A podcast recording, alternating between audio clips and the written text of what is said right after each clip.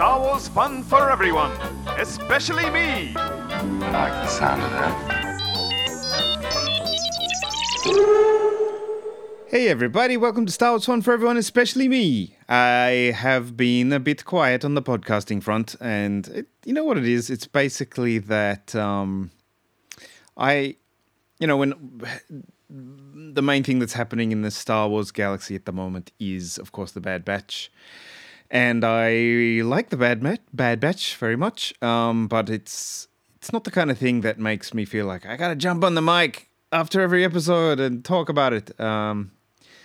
So that's one reason. And I think that I really, I try not to overwatch the films. Can be hard to find a balance. I will always feel like watching Star Wars, but I'm also aware that if I watch them too often, that the kind of the impact will be lessened to some degree, I think. And it's a bit more fun to give it at least 6 months or something between viewings sometimes. So I guess I haven't been having so many Star Wars thoughts and feelings to talk about, really. But I am kind of in the mood just to talk. So let's see how much Star Wars there is, or even how much other stuff there is. So, but let's start with the Bad Batch. I think it's going really well. I guess you call it the A-team setup of the main characters along with Omega. Yeah, they're all really likable. I thought that Ryloth 2-episode arc was really well done. Again, I think it's just exciting to see what it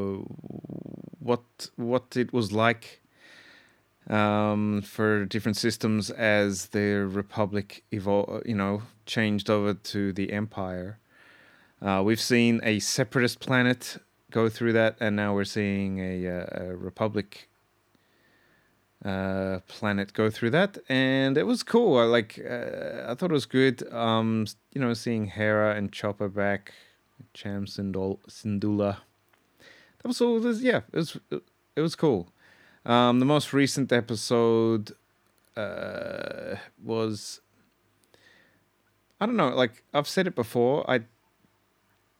I think if you're watching Star Wars cartoons, you can't expect every single episode to be some, big earth-shaking piece of lore or, at the day it is a Star Wars cartoon, so there's going to be episodes that are just there for, fun. And,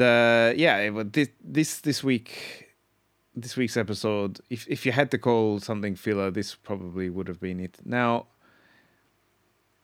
sometimes these quote-unquote filler episodes end up being kind of important in the long run. But, this is, I think, the last bunch of episodes leading up to this one have been a lot more meaty. So I've been enjoying that. Yeah, I don't know. I think it's going well. Since at the end of the Clone Wars, you get to see Vader and a bunch of other Imperial designs in that Clone Wars style. You see probe droids, you see snowtroopers and stuff, and it makes me think that it's possible that the plan for the Bad Batch is that we will see that entire process going, switching over from clones to stormtroopers, and that's pretty exciting. And I think, as I've said before, because the OT is my favorite era, that if it's those kind of designs, and, in that good Clone Wars quality. Because, of course, we saw that stuff in Rebels, but unfortunately the Rebels having the lower budget that it had, to me, it's never really, like, just in terms of seeing classic Star Wars designs, it never really quite hit the mark for me, I would say. But it was still, I liked the show, you know, it was fine. But yeah. Obviously, we're all, everyone, you know, the whole Star Wars fandom is basically just really waiting for things to kick off again in the live action arena. I heard some people kind of like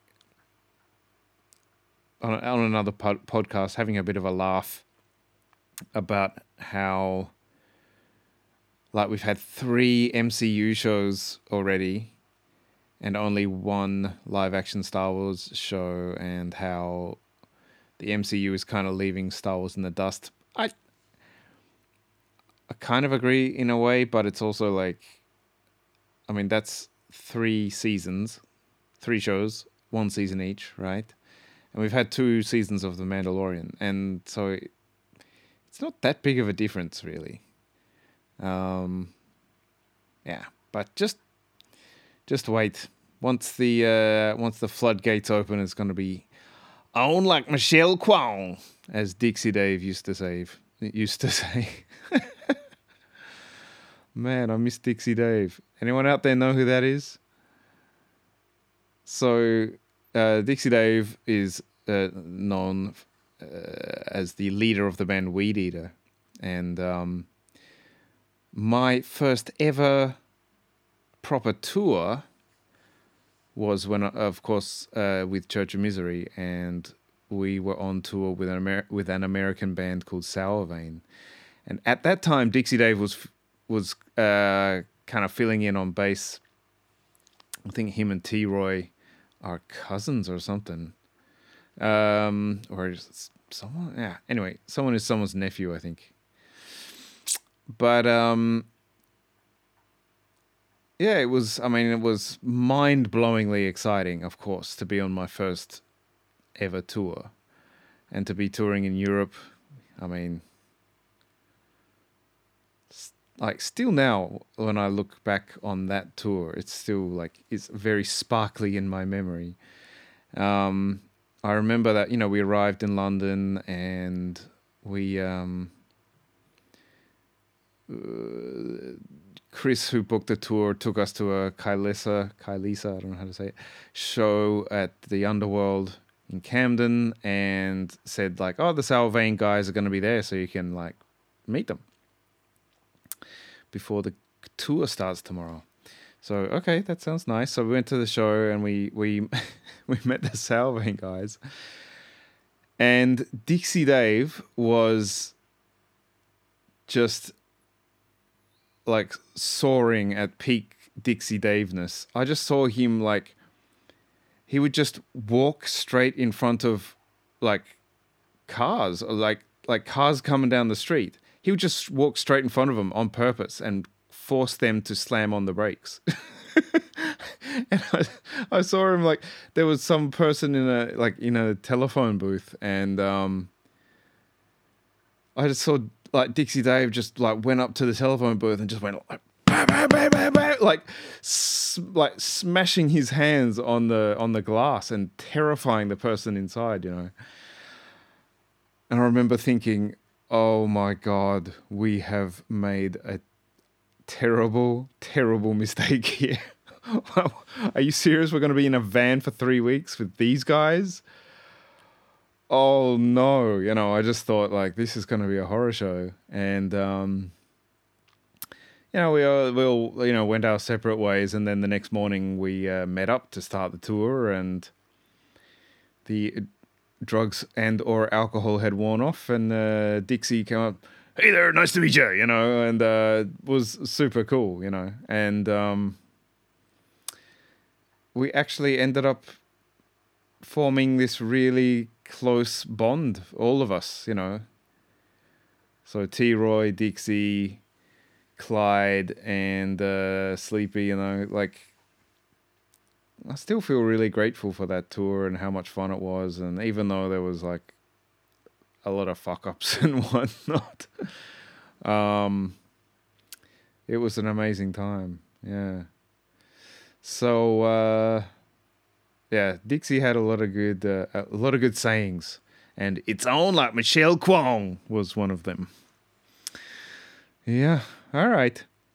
What else has been going on in Star Wars? Not much, really. I mean, we're getting leaks or set photos and stuff from Andor, from the Kenobi series. I think it's going to be cool. I'm pumped for Andor, man. I think there's going to be heaps of cool, really cool stuff in it.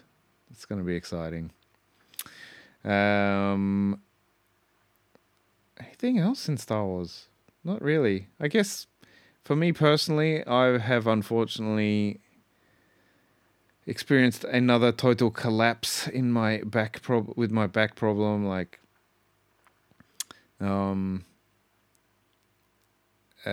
Which is, not much fun. I'm staying positive, don't worry. But pretty sad at the same time. And I have to say, one thing I really miss is going out in the forest with my lightsaber. Again, I feel like I'm a bit embarrassed in a way, being a middle-aged man, often in costume, playing out, in the forest or a park at 1 a.m. with a lightsaber and whatnot. But it's you gotta be who you are, don't you? And you gotta do what you really like. And man, I have so much fun doing it, which is nice, because NeoPixel Profiboard lightsabers are not cheap, of course, so there was every chance that I would get it, turn it on twice, go, cool, and then put it in the corner and never touch it again. But that hasn't happened. I've been really enjoying myself. So, yeah, let's keep our fingers crossed for my back improving as quickly as possible so I can get back to being Obi-Tom Kenobi out in the forest. All right, so that's it, really. I got not much else to talk about, but I think there's been, I'm still making my way through the making of Return of the Jedi, and there have been some gold moments, so we're going to check that out. Here we go. All right. I said I had no other Star Wars things that I could think of to talk about, but then I remembered a thing or two. So I actually bought a sewing machine. Thanks for the help, Amanda. There were some things I wanted to be able to fix or whatever, but I also wanted, the ability to do some stuff with Star Wars costumes. And something that I really wanted to make, I think I've talked before, I have basically 3 costumes that I am putting together. One of them is a kind of, there's 2 Jedi costumes, one more one that, so there's 4 basically. Anyway, one of them is based very much on episode 4, Shorty Robe Luke, although it's not at all supposed to be an exact replica of it. So for that look, I really wanted what are called puttees, which are those leg wraps that you see a lot of the time in Star Wars. Now, Luke's puttees in episode 4 are more or less the same kind of dirty off-white as the rest of his outfit. I can't even remember why, but I just felt like I wanted... Yeah, of course. Okay, I do know why. Because I got these great suede boots that looked perfect, I thought, for that outfit, and they were a brown color. So I thought the puttees should be that color. And Amanda gave me good advice. She said... fabric is expensive. Suede is very expensive. So what you can do is just look for secondhand suede pants or whatever and cut them up. And I did that, and I found a pair of suede pants for $3. So score. So I did it. I looked up, how long and wide they should be, and I cut those suede pants up with my new good scissors. I've got a pair of good scissors now. How about that? My mum's were purple, mine are black. Very proud. Anyway, so yeah, my first little project with my new old sewing machine was to sew together these strips of suede that I cut from the pants. This is my first time doing anything like this, so of course I was very much prepared for it to go completely wrong. But I sewed it all together. It wasn't all that straight, but that's all right because they're just like leg wraps, and also, unless you're doing Imperial uniforms and stuff, things can be wonky in Star Wars. It's part of the look. Now, so finally I finished them. And, the moment of truth. I tried wrapping them. And they actually worked awesomely. They look great. They look almost exactly the way I wanted. One thing is that because I had to stitch together these strips, instead of it being one like long unbroken strip, I had to kind of sew it together. So that meant you had these kind of like on the joins, you have this like kind of extra suede, obviously, on the inside of the stitching. So the right way to wrap a putty is to, at one point, to start folding it back on itself. That allows you to deal with the shape of your calf muscle, basically, and not have it all just unravel or whatever. So that means that the kind of the quote unquote inside of my putties end up on the outside on that section, which looks a bit messy. But as I said, a bit of messiness in Star Wars ain't so bad. And once I had them on and walked around, they didn't fall down, which was also pretty impressive and unexpected. And they look basically exactly like how I wanted them to. So that was really, that made me happy. Once I'm back on my feet, I will hopefully be doing a bit more fun with costumes and, chuck some photos up. The other thing is, of course, Visions. So we got a quote unquote special look at Visions, which is the project where they've asked, I think, 9 anime studios from Japan to do their take on Star Wars, basically. And what you need to know, basically, is that they gave them total free reign. The stories are not canon, so it's almost exclusively characters that we have never met before, and it's not tied into the overall story properly. It's interesting because, we didn't see that much. A lot of drawings, actually, not super much actual animation. But it looks like each of the studios are going for a pretty different look. I have to say, I was expecting something pretty different. I really thought... So there's a famous fan-made animated short on YouTube called... X-Wing, TIE Fighter, I think is what it's called. And it's basically a great little dogfight short, mostly from the perspective of of the Empire. And it's done in a more like 80s like Robotech kind of visual style.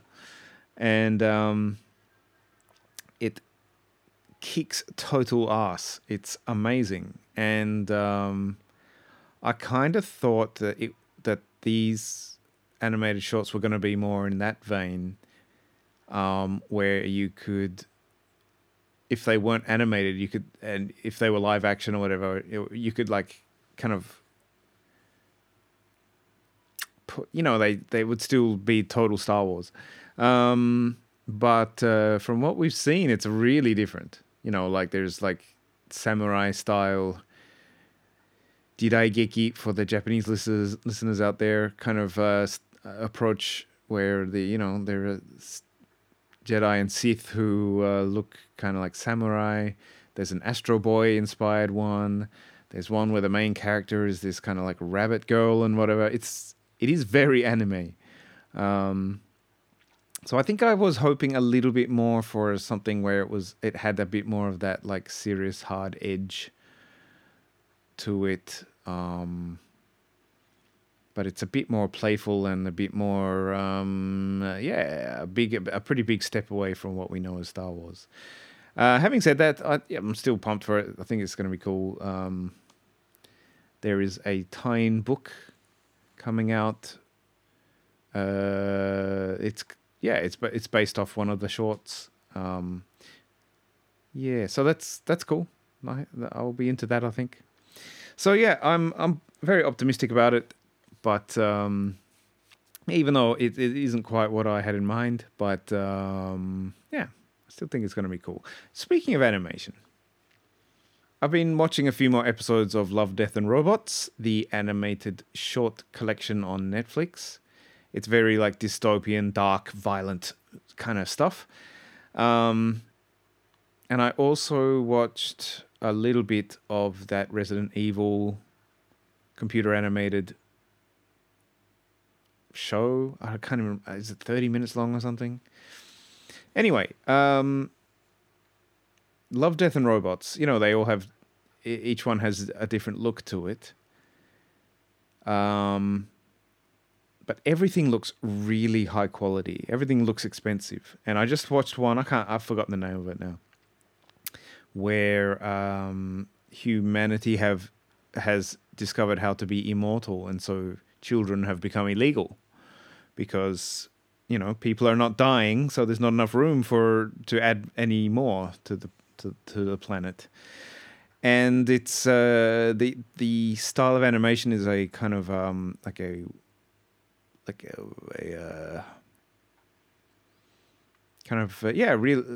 photoreal approach. So they've kind of tried to make it look as much like a live action film as possible. So of course that can't be cheap. There's a megaton of detail in every shot, and it was killer. I loved it. Pretty dark and pretty disturbing, but it was great. I loved it, and it just made me think like the quality of animation on the Bad Batch is fantastic, but it is still this like very stylized look. People look pretty Thunderbirds-ish still, I would say. In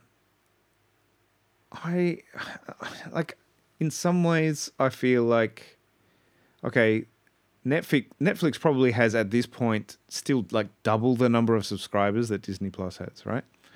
Disney Plus, I think, has a good chance of catching Netflix. Like, the launch has gone way better than they expected.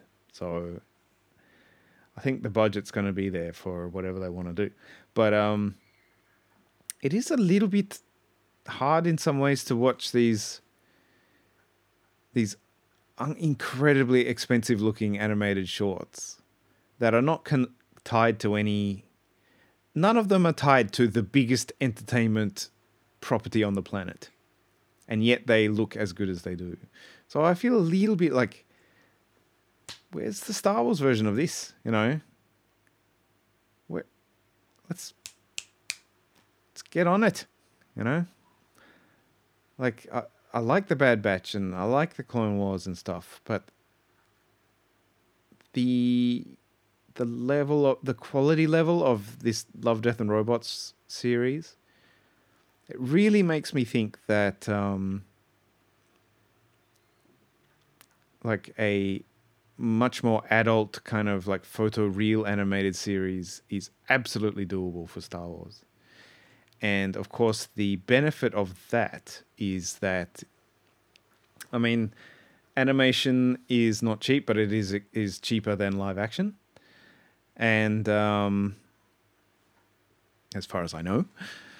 And one thing that you can do when you do animation is that you can expand the scope visually of what you're doing. Like when you watch like the Clone Wars, you see these like massive space battles and huge like cities and big battle scenes and all sorts of stuff, you know, and it's all stuff that the Mandalorian, for example, has definitely stayed away from up to this point. So I just think like if you did a photoreal type animated show, you could really do big stories with a larger scope than you can at present with the live action stuff. The other benefit is that you can set it in any time period and put whoever you want in it. You could go right in the OT period, maybe between Empire and Jedi, for example. Do like a Shadows of the Empire thing or whatever, and you just get voice actors to come in and do the voices, and bam, you've got your classic characters. So I guess, you know, like Disney Plus is still new. I mean, Disney's ownership of Lucasfilm is still... We're only 8 years into that. So we're really only just at the beginning of all this. So I'm sure there's a lot more fun stuff to come. But anyway, those are two things I wanted to talk about. Now, let's get into these fun points that I've been reading in J.W. Rinsler's incredible The Making of Return of the Jedi. All right. Here comes the first one. Now, I mentioned that I am battling back issues as I have been doing for the past 25 years. So this little story made me feel a bit less alone. Are you ready? They are talking about filming the scene where the Ewoks capture Han, Luke, and Chewie and the droids. Here we go. It wasn't particularly comfortable for Hamill or Ford either, hanging by their wrists and ankles from poles.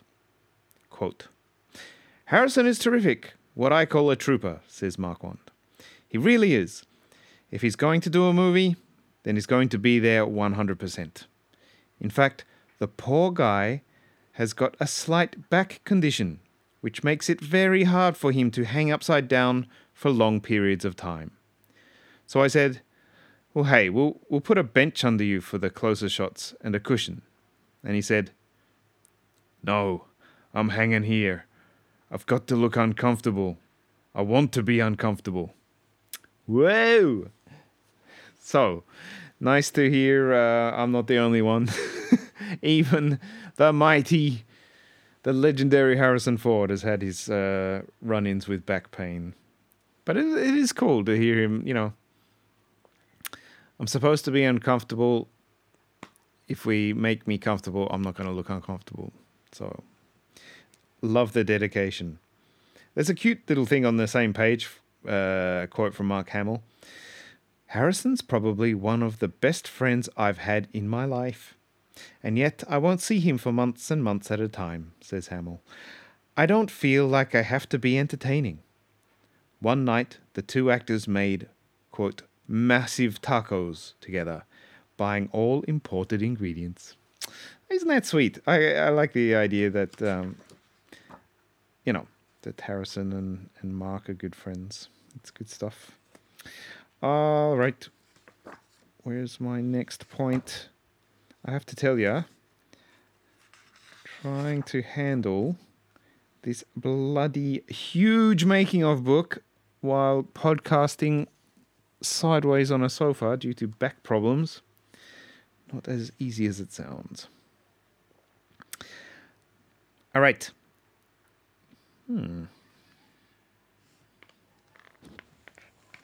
Oh, does anyone out there own these books? They are like, it's basically like trying to read a ton of bricks. All right, this was an interesting thing.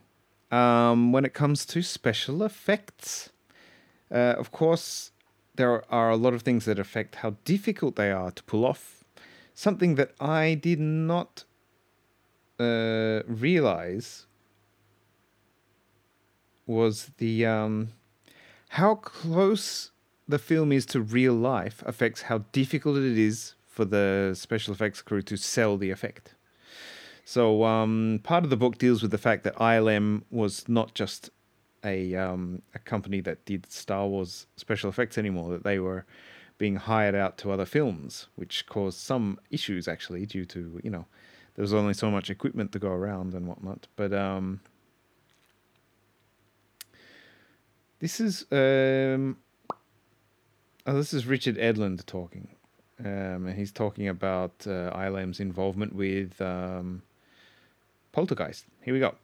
Poltergeist was extremely difficult as a visual effects project because it was a realistic movie happening in the house next door kind of thing in modern times, Edlund would explain. We didn't have the cloak of fantasy or romance that you had in Raiders of the Lost Ark, which got you over certain hurdles. I thought that was kind of interesting. Like, to me, like, the difficulty of a special effect is more or less like how outlandish is it or how far away is it from something that can be created in real life.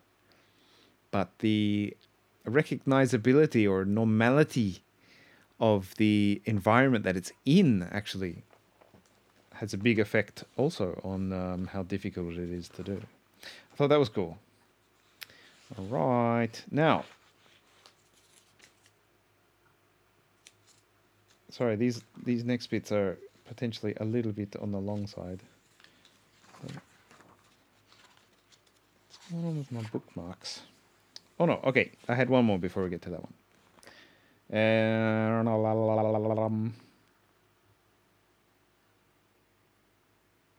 Just a moment. Yes, okay. This is about Alec Guinness and Ben Kenobi. So, have you ever thought to yourself that in his scene on Dagobah that he looked a bit pasty? There is a reason for that.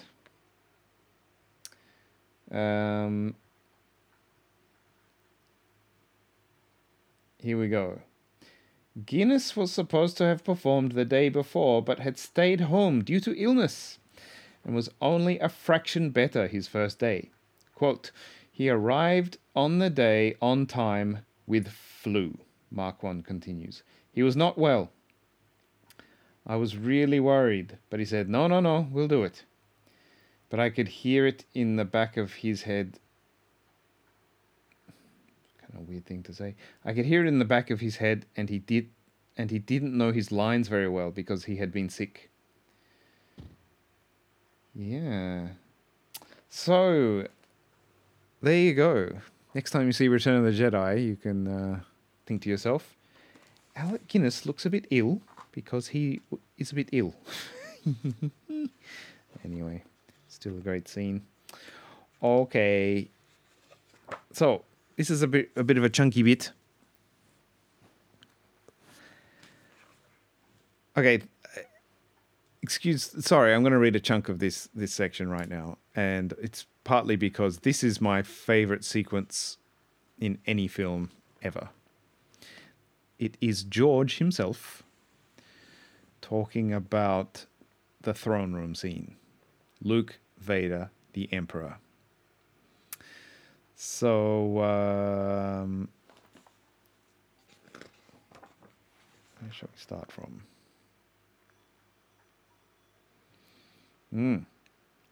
Okay, yeah. It's really fun. Like, I mean, we've all seen it 1,000 times.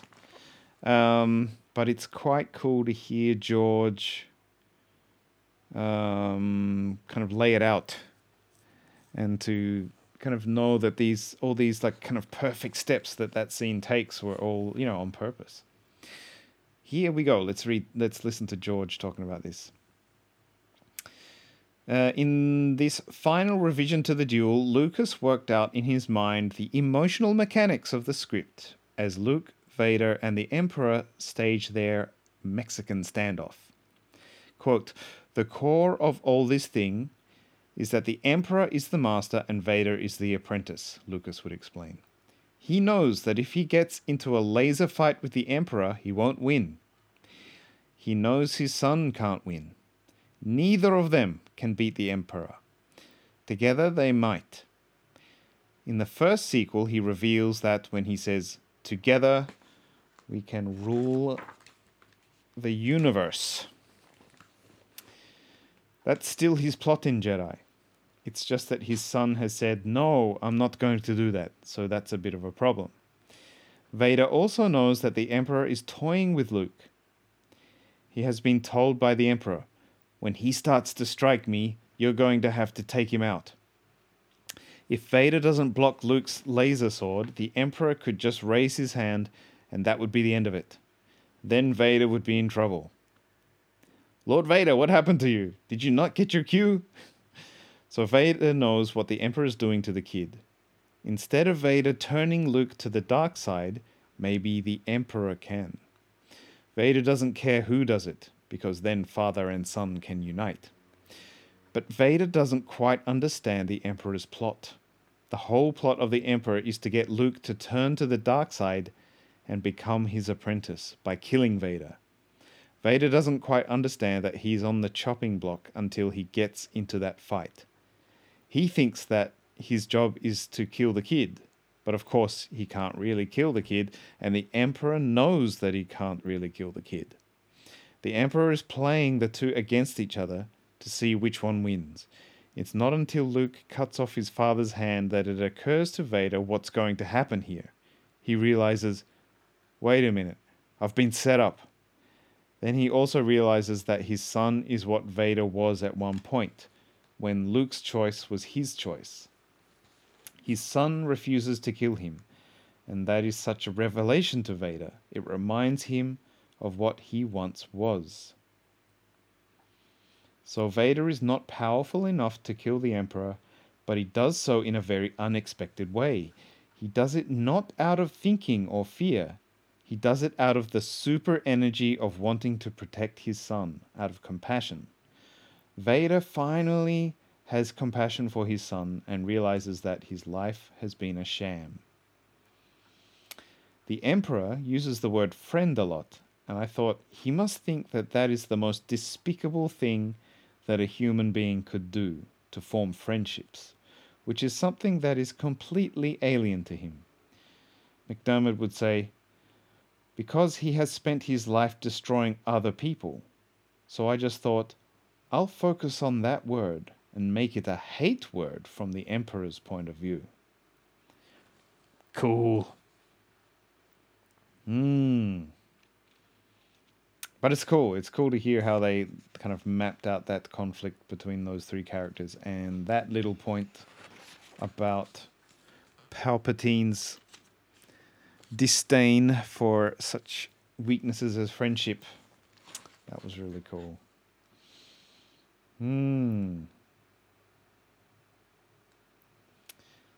Yes, man, I love that. All right. There was one more fun little point that I wanted to read from the book. And this is about Jabba's sail barge and the Sarlacc pit. Have a listen to this. They're talking about the stuntmen and doing, because you see a lot of Jabba's henchmen and Boba Fett end up in the Sarlacc pit. Here we go. It was soon apparent that the action shots of creatures plunging into the Sarlacc pit were going to exact more than their fair share of injuries. The whole damn set was terrifying, a nightmare, says Marquand. It was a really frightening set. The first few days it was hilarious to see these hefty macho stunt guys all pussyfooting around with great harnesses on as they carefully hung themselves over the edge of the pit. They jumped into the sand vagina, Fisher would say, Carrie Fisher, referring to the Sarlacc pit. The first thing I ever heard anyone say on that set was Pauline Kael, notorious film critic for The New Yorker, is going to have a blast with that. I was the first guy to jump into the Sarlacc, says Diamond. Always lead from the front. Later, as one went in, He'd have to be pulled out before the other one got in, and sometimes that was a comedy film unto itself. These are the things the public doesn't see. Oh, this book is so heavy. Ugh. Hang on. Sorry, I'm not finished yet. Two stuntmen had been injured before a single camera had turned over.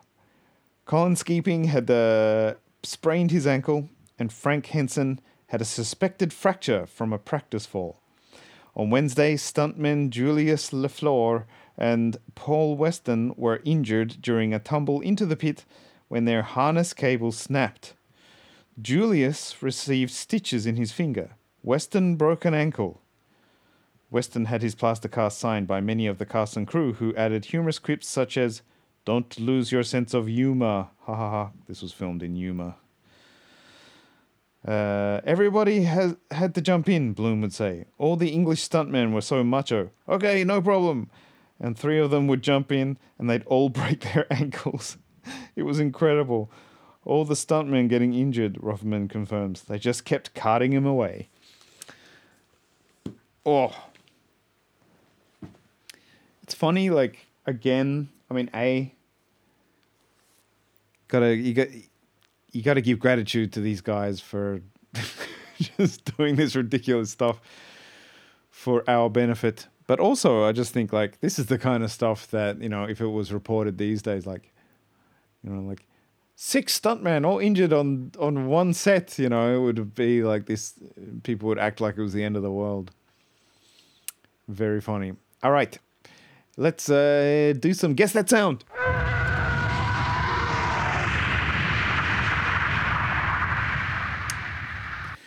Let's press the button. What's going to happen?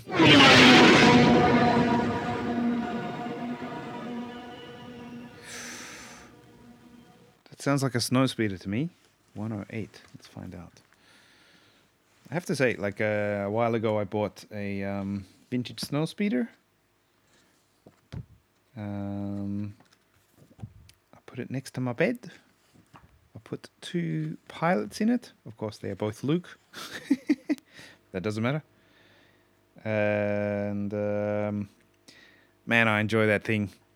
It's not good to buy toys and then not enjoy them. Okay. Yeah, I was right. That was a snowspeeder. Let's do it. Let's do another one.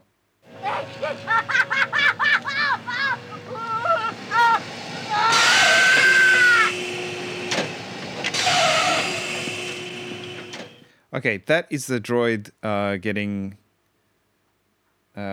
tortured in Jabba's dungeon for sure. And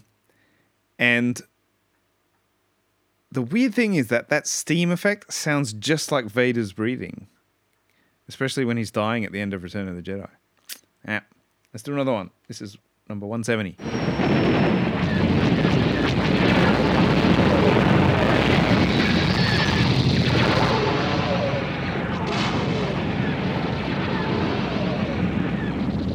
Yes, that is like X-Wings and stuff, I guess. Maybe this is like the attack on the Death Star. Let's find out. Where are we? 170.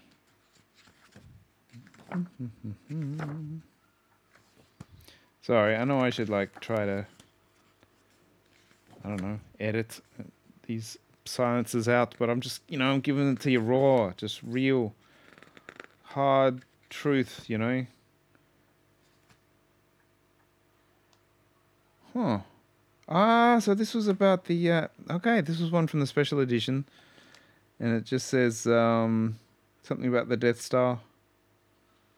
Let's see if I can translate it from Swedish. I would love to have this book in English, but not readily available here. I think they sold a lot of copies of this, because you see it, like, going secondhand on the, you know... Swedish eBay quite often. All right, let's see if I can translate this into English. When we went back and listened to the opening scene, we were not very impressed by it, says Ben Burt. We asked ourselves the question, what is it that everyone reacted to? We have to make it better than this. So... oh, then it's a bit difficult for me. Ah, okay. But I guess they were talking about, yeah, the special edition sound mixes and whatnot. That is cool. All right, let's keep going up the numbers and see where... maybe we'll end up in the prequels or something. Let's see what this is. 202.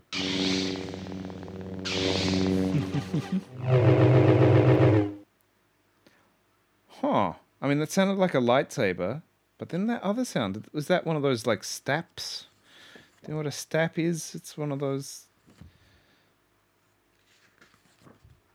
things that where, you know, it's like the gun platform, basically. It looks like a... it's almost like a speeder bike, but standing on end. Huh. Apparently that was Darth Maul's lightsaber. I was wrong. Let's have a listen again.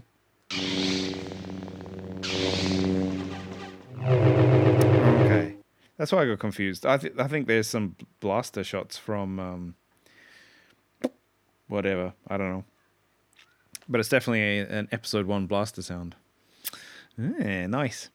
All right. Let's jump in. I think tonight might be the night that we actually finish our rewatch and commentary of Solo. Let's find out.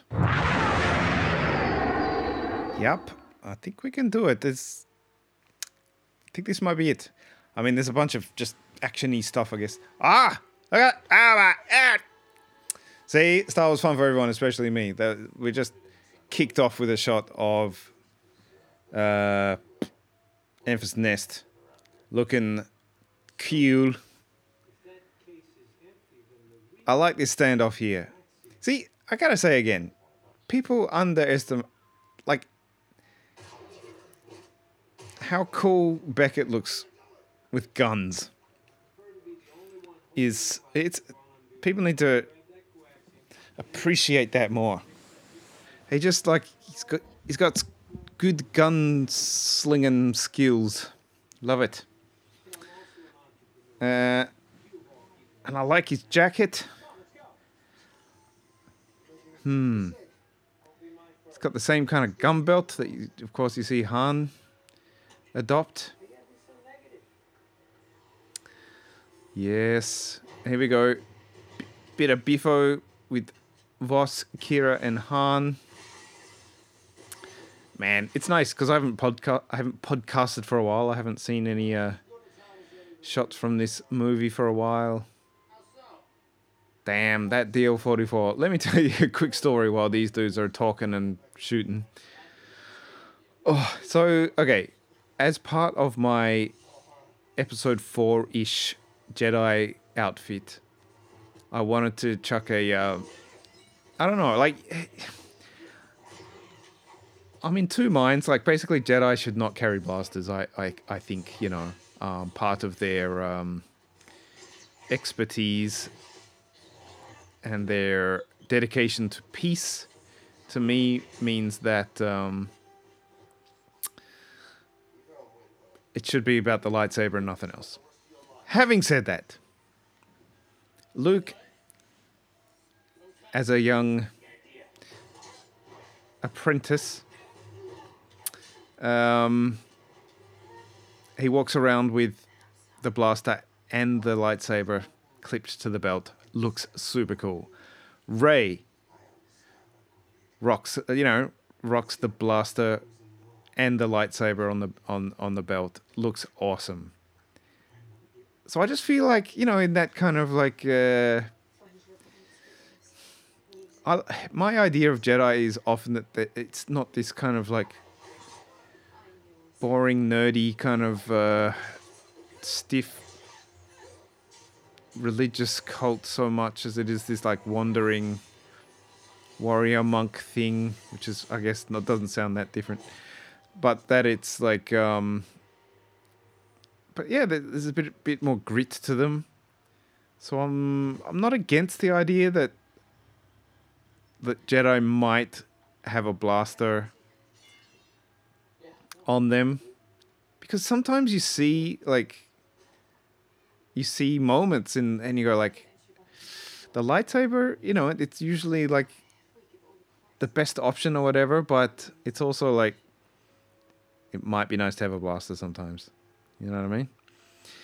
Anyway, so I bought this DL-44 replica of Tradera. I guess I've mentioned it before. Yep, it's good. It's not like top of the line, but it looks good. So of course I thought to myself, can't have a DL-44 without a low slung holster to put it in. So I jumped on Etsy, ordered one.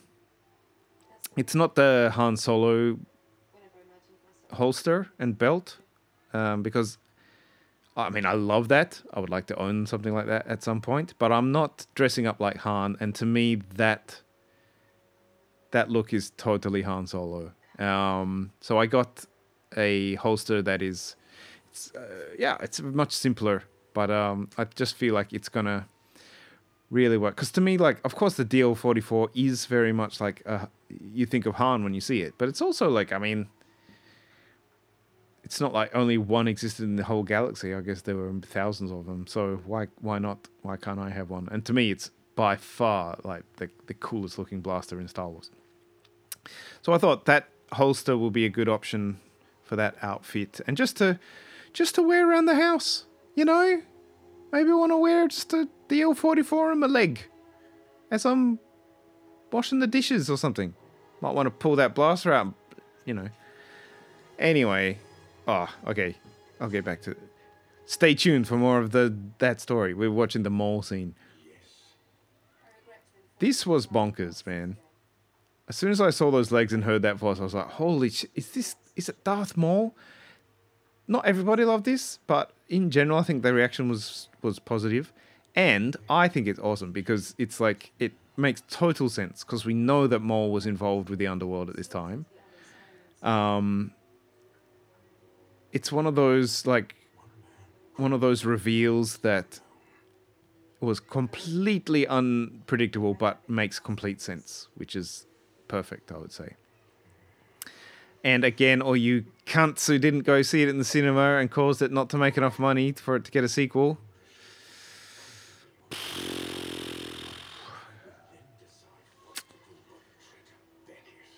Go to your room and think about what you've done or haven't done. Seriously, I mean, the Kira and Maul story on the big screen would have been sick. Yeah.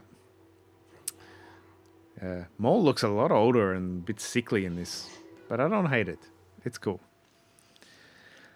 But I like this thing that... Oh, okay. Now we've got the shootout between... Han and Beckett. Han has finally outsmarted this guy. Finally been a step ahead. Great.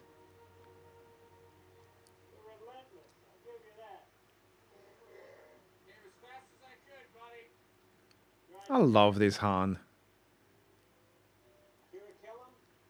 Like, just bring him back, Lucasfilm. Come on.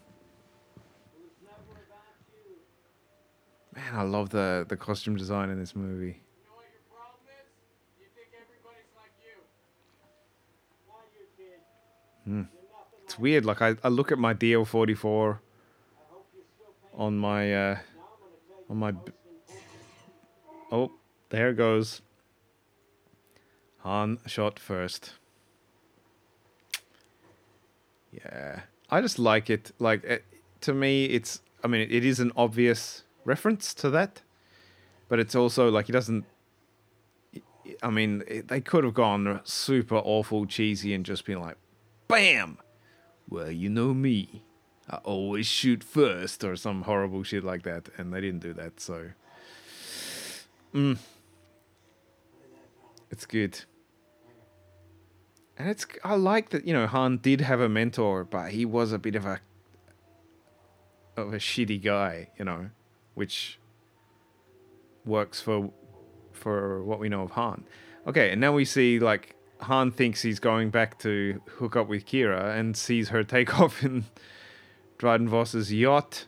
If he thinks he's being betrayed, you know, but this is the thing. Kira is saving Han in this moment because she knows that as soon as Maul and Crimson Dawn finds out what Han and Chewie did, they're coming after him. They'll be dead, you know. So by just pretending that he was never there and getting away, just leaving him there, like, she's actually saving his life. And that's awesome. This beautiful shot of Han and Chewie standing next to each other. Dude. Give me more of these guys. Hmm.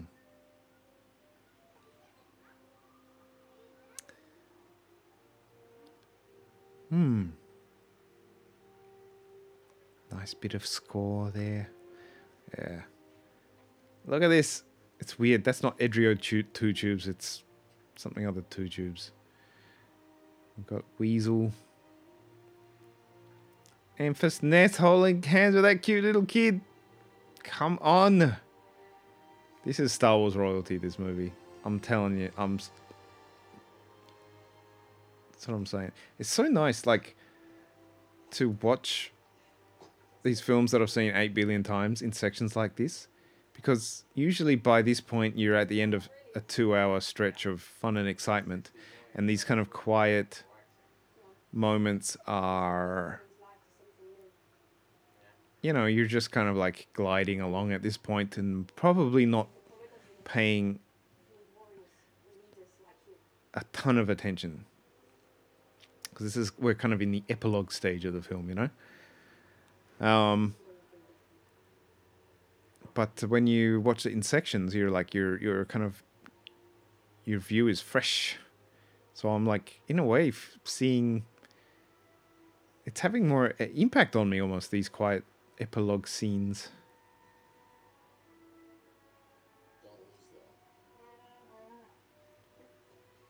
Look at her. Oh my God, she's so good.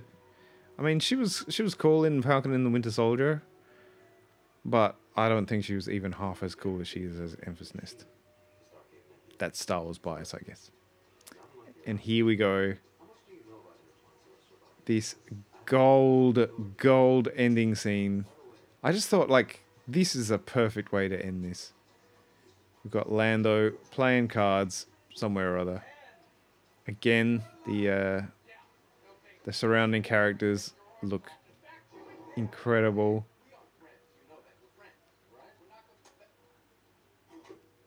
Han's just playing Lando. Ah, I love it. Lando's outfit. Look at this.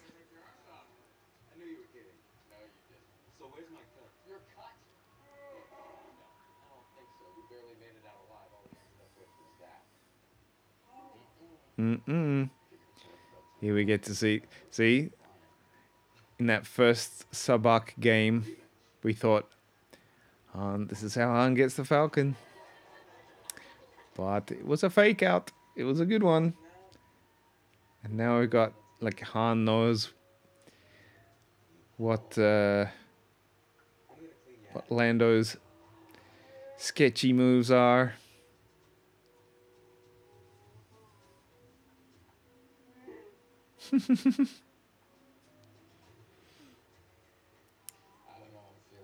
Look at this. Oh, I'm ready to watch this movie again. Look at, that's a cool looking Twi'lek on his right. I never really noticed her before. Sometimes Twi'leks, I think, can look a bit cartoonish. But this one has like this kind of like light kind of skin tone rather than the greens and the blues and stuff. So yeah. It kind of looks cool. I love this look. Lando's like, I'm pretty smooth, man. Look at my move.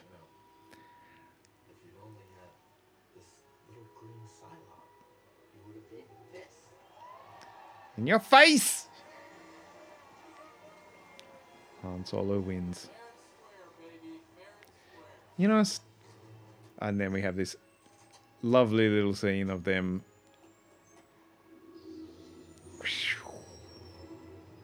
Taken off in the Falcon together.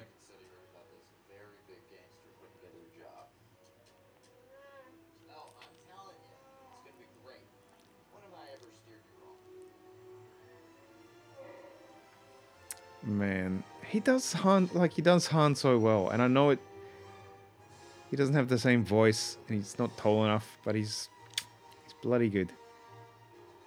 Yes! Got the classic Star Wars theme to end it. Fantastic. So, that's Solo. I love it. I just think for... I mean, yeah, when I first saw it, I was like, I'm not like blown away, but it's good. And it just, it has grown and grown and grown for me. I love it so much. Okay, back to my story. So, yeah, the holster gets sent from the US. And you know you can track packages, right? It comes into the country. I get the classic message from PostNord saying it's like, okay, you got to pay your tax on this item. And, of course, you don't want to pay the tax on the item, but you just suck it up and pay it. So I pay the tax on the item. 4 or 5 days later, I'm like, okay, I haven't heard anything since then. I'll just check the PostNord app to see where it's at, and it still says stuck in stopped in customs. I was like, what? Why would it still be stopped in customs when I paid the tax on it like 4 or 5 days ago? That's really weird. So I called PostNord and they told me, oh, yeah, there was a problem. There wasn't enough information written on the customs form under contents, so it got sent back. What? Are you what? Are you serious? And and they said, yeah. Oh my god. So like I hung up and I messaged the guy and I asked him like, do you remember what you wrote under there? And he said, I wrote what I always write, which is leather pouch. And I was like, well, that's enough information. So I called him back and they said, yeah, it probably a mistake on our end actually. So you can lodge a complaint, or actually he has to really, since he's the one who sent it and blah, blah, blah. Oh, so, I don't know, according to the tracking and stuff, it's still in Sweden, which I guess it wouldn't be. I think that's probably just a glitch. But, really annoying. All right, but, folks, thanks for listening. Check out the Instagram page if you just want some nice Star Wars in your eyeballs every day. I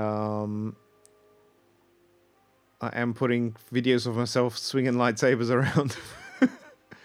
Again, I feel a bit embarrassed, but I can't stop myself. So that's it. All right. Looking forward to the next 3 episodes of The Bad Batch. Probably